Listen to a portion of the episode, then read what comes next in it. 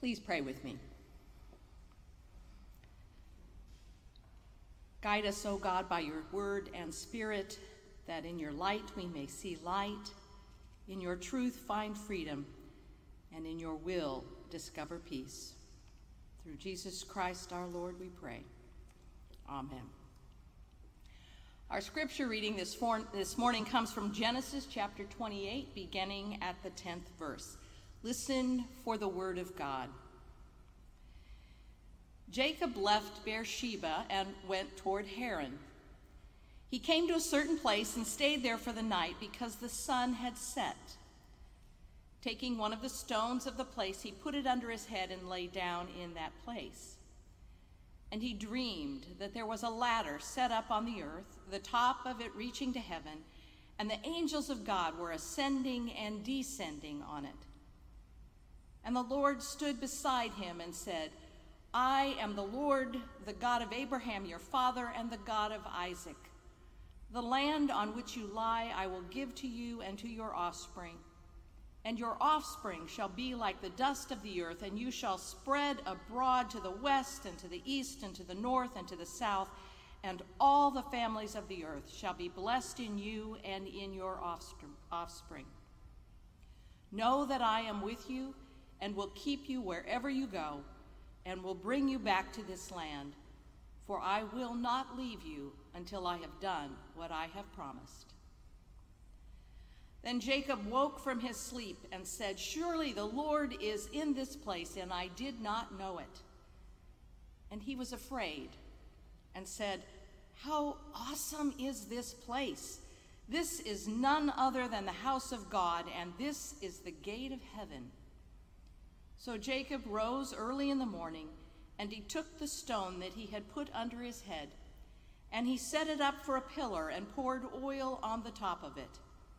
He called that place Bethel.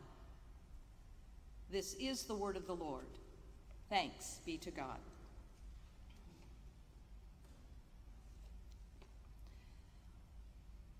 One day in my parish ministry days in Albuquerque, New Mexico, I was visiting a church member at her home, and as I was departing, her seven year old son was playing in the front yard. As I got closer to my car, he kind of came toward me and he kind of hemmed and hawed and, and he said, Can I ask you a question? And I said, Sure. Does God see everything we do? Yes, I replied. Everything? He tried again. Yes, I said again. Oh, he said dejectedly, looking down at his feet. Is there something up? I asked. No, he said, and we stood there for a few minutes in silence until he looked at me and said, Thanks, and walked away. I'm pretty sure I was not delivering the good news to this young man. The psalmist in Psalm 139, which we heard part of in our call to worship, says, Where can I go from your spirit? Or where can I flee from your presence? If I ascend to heaven, you are there. If I make my bed in Sheol, you are there. If I take the wings of the morning and settle at the farthest limits of the sea, even there your hand shall lead me, and your right hand shall hold me fast. Some biblical scholars will tell you that the psalmist is presenting the theological concepts of omnipresence and omniscience. And that may be true, but I believe that this is really neither an intellectual exercise nor the presentation of some theological dogma. Rather, this psalmist is ex- expressing the reality of divine presence and reminds us that we cannot ever set ourselves apart from God's attentive awareness. The psalmist states clearly and most eloquently that God knows me and God is with me. Now, whether we hear these words as good news certainly depends upon our perspective It depends on this ever present, ever aware, God seeing us through and through, looking at us in all that we are, and seeing how we measure up. William Sloane Coffin, a great pastor, reflecting on his church experience during college, wrote, I remember well the first Sunday I really heard the Episcopal invocation that begins, Almighty God, unto whom all hearts are open, all desires known, and from whom no secrets are hid. Who in the world, I wonder, would want to believe in a God that saw that much? Believing in this God who sees so much is nothing like internet dating or presenting ourselves on Facebook, where you can shave off years, pounds, neuroses, bad habits, and dysfunctional family members in order to present yourself in a very good light, probably as a better person than you actually know that you are. It's not like submitting a job resume for a job where you can maybe embellish a little about your abilities or pad or omit or slant or just even outright lie in order to make yourself look more skilled or more qualified than you really are. And it's not like going to the school dance where you can get ready by tightening up, covering over, perfuming, coloring, moussing, shaving, plucking, and beautifying, all in order to look more beautiful or handsome than you know you really are. Believing in this ever present, ever aware God from whom no secrets are hid is actually more like standing in a vast desert totally naked, totally exposed. You stand before God utterly and completely transparent. There is no place to hide. There is no fault or flaw that cannot can be covered, and there is just you and all that you were, are, and will be standing with God. Jacob found himself in that kind of exposed position. From the very beginning of his life, we hear that Jacob was actually a grabber.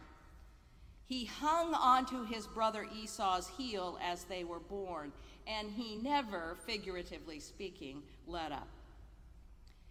Jacob was shrewd, conniving, a trickster. He managed to dupe Esau, his older brother, out of his birthright that rightly belonged to him as the firstborn. He even schemed with his mother to deceive their old, dying, blind father Isaac into bestowing Esau's blessing upon Jacob. And Esau, understandably furious upon hearing what Jacob had done, developed a burning hatred for his brother, so deep that he said, I will kill him after my father dies. When Rebekah got wind of this, she went to Jacob and she said, You need to leave. You need to flee this family and go to my brother Laban's house and wait until Esau's murderous rage subsides. But as Jacob headed for the door, there was one more insult added to Esau's injury when he again received Isaac's blessing. It would be quite some time before Esau would ever forgive and forget. It is on Jacob's journey of flight and exile from land and family, with all the fear and the grief and the uncertainty that comes with such a journey, where our morning scripture takes place. He lies down at the end of a long journey of the day, and he, head, he rests his head on a stone and he falls to sleep. He dreams of a ladder that is going from heaven to earth with angels going up and down and God stands right next to him and makes it clear I am the Lord your God, the God of your ancestors.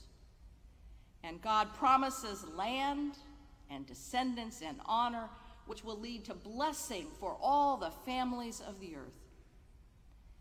And Jacob hears directly from God Know that I am with you, and I will keep you wherever you go. I will not leave you until I have done what I have promised. The wonder and mystery and shock of this event to me is that God would connect with someone like Jacob, this lying, calculating, treacherous fugitive. Couldn't God have found a more suitable person to connect with, someone to call upon to fill God's purposes, someone with a healthy, healthier family system, more morally upright, someone who we could see and say, oh, they are absolutely blameless. And of course, we would want them to be religiously devout. Instead, God chooses someone of suspect character with a lot of baggage. And yet, God says that this kind of person is going to be a blessing to the earth. Hearing God say, I will not leave you, may sound like more attention and awareness that someone like Jacob would want.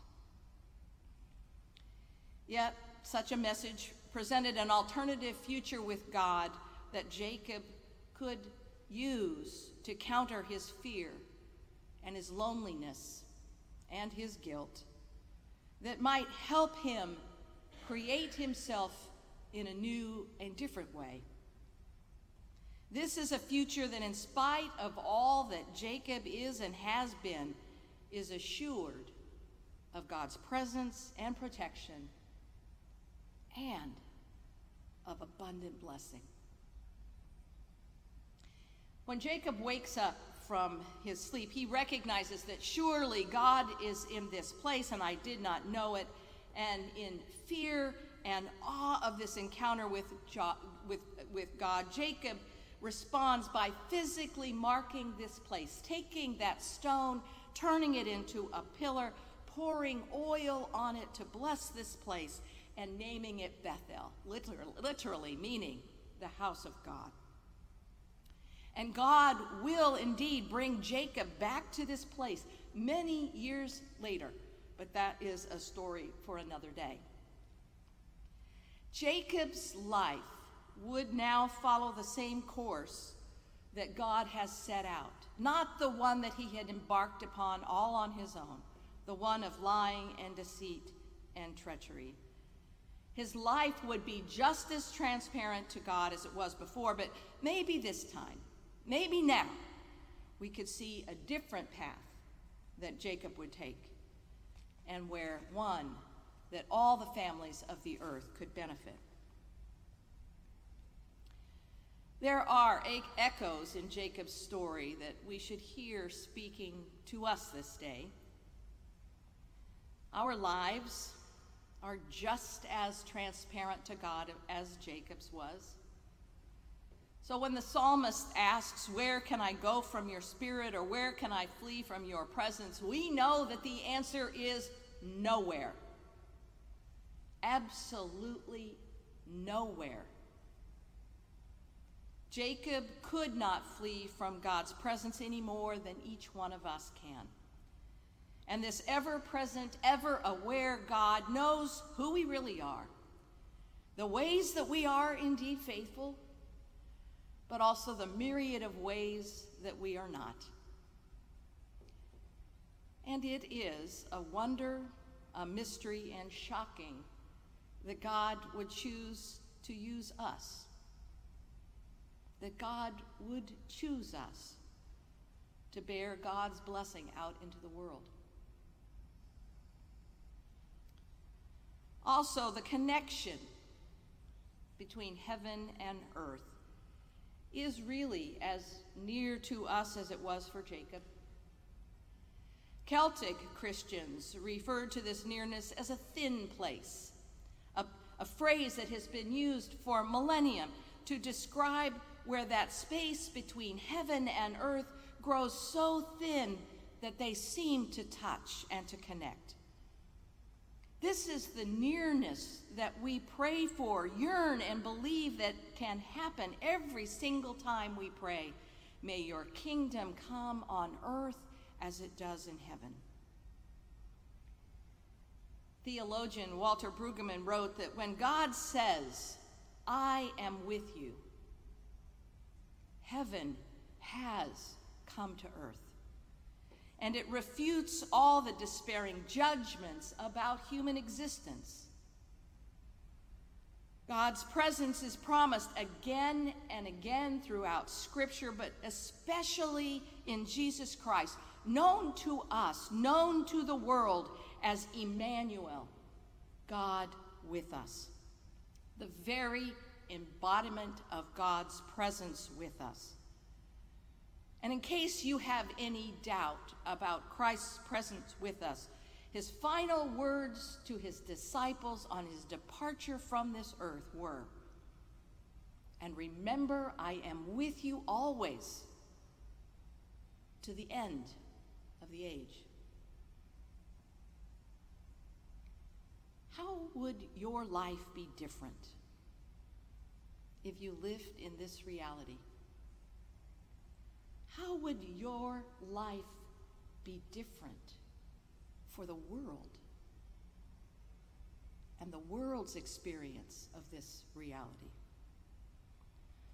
What if we each looked at our own lives with honesty and transparency? What if we tried to live in that thin place between heaven and earth? What if we followed the teachings of the one that we claim to be our Lord and Savior and to use uh, to be used as instruments of God's blessing in the world?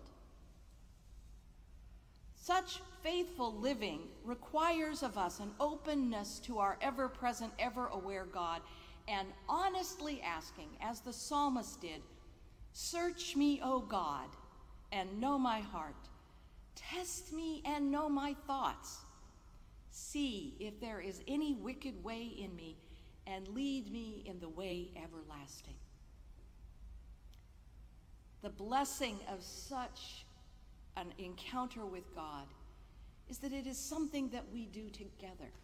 We do as the people of God, as we hold one another in prayer, as we hold one another accountable for how we live out the life of faith that we have been entrusted to by our Lord and Savior, so that we can indeed be a blessing to the world. Some of you might actually think that this is uh, a more appropriate sermon for the season of Lent, that 40 days when we spend time getting our spiritual houses in order in a time of prayer and fasting. But our lives of faith are not relegated to deep introspection in light of God's ever present awareness of who we are, but in a life of faith that is dedicated on a daily basis. It is made new every day, every day as we express gratitude for this ever present God who sees and knows us better than we see and know ourselves. And to the and and are grateful for the openness to the wind of God's Spirit to move in and through our lives, in and through our families, in and through our communities of faith, and in and through this world.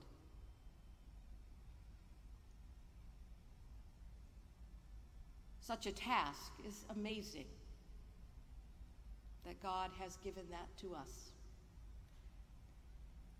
And it is indeed our right and our privilege to renew ourselves each and every day in such a task. And so I close with a version of the prayer from St. Patrick to our ever present God that reminds us of this each and every day. We arise today through the strength of heaven, light of the sun, splendor of fire, speed of lightning, swift, swiftness of the wind, depth of the sea, stability of the earth, firmness of the rock.